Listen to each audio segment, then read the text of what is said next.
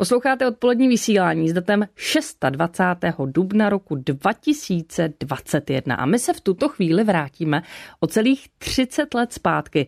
Po pádu komunismu se společenský život značně uvolnil a rozvolnil a to i z pohledu vnímání lidské krásy. Někteří si možná vzpomenete, že v dubnu roku 1991 vyšlo první číslo československé verze časopisu Playboy. Je to možná překvapivé téma, ale víci o něm řekneme s koučem a mentorem Marianem Jelínkem na dvojce. Hezké odpoledne.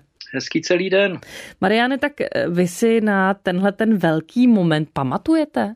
No tak, abych byl upřímný úplně na to, kdy to bylo a že to bylo zrovna v tom týdnu či dokonce dnu, to si opravdu nepamatuju, ale samozřejmě Playboy jako časopis e, i v totalitě měl nějaký svůj zvuk a dostávali se nám určitý, já to řeknu, ušmudlaný časopisy a vytrhaný listy, protože samozřejmě e, především kluci, co jezdili kamiony do zahraničí, takzvaný týráky, tak e, ty to vozili, pašovali to do České republiky, takže trošičku se se to sem dostávalo. No ale pak přišlo to uvolnění a jak správně říkáte, já sám bych si to ani neuvědomil dneska, že je to 30 let, tak přišel československý Playboy a s tím jsem spíš spojen, ne tak, že by mě to až tak extrémně zajímalo, ale z toho důvodu, že e, člověka, kterýho jsem přived, přitáh, přines, licenci dostal, Petra Svobodu, který žil do té doby v Kanadě a vrátil se do Čech na půl a půl žil stále v Kanadě, tak e, ve své podstatě s tím jsem se potom několikrát potkal a vím, že to byl on a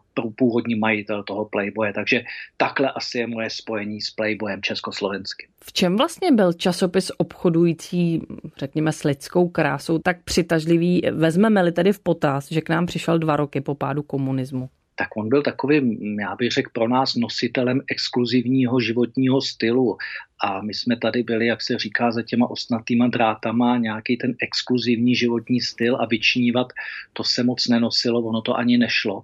No a teď najednou se ta přehrada protrhla a e, my jsme nejen mohli teda začít vyjíždět, ale už jsme dostali se mi tyto časopisy a člověk to tak nějak vnímal jako něco nedostižního, něco, k čemu by se chtěl nějakým způsobem e, blížit, ať už to byly e, drahé reklamy, které tam byly a tak dále. Takže bylo to spíš takový, já teď na to koukám s úsměvem, pozlátko, byl jsem mladý, pokud se ptáte vyloženě na mě, jak jsem na to koukal, tak to bylo takový nakouknutí do světa milionářů, miliardářů amerických, potažmo pak už i českých, československých. Stejně je to docela paradox, když si vezmeme před 30 lety tedy, že eh, tento časopis eh, ukazoval, řekla bych, exkluzivním způsobem i uměleckým způsobem nahotu.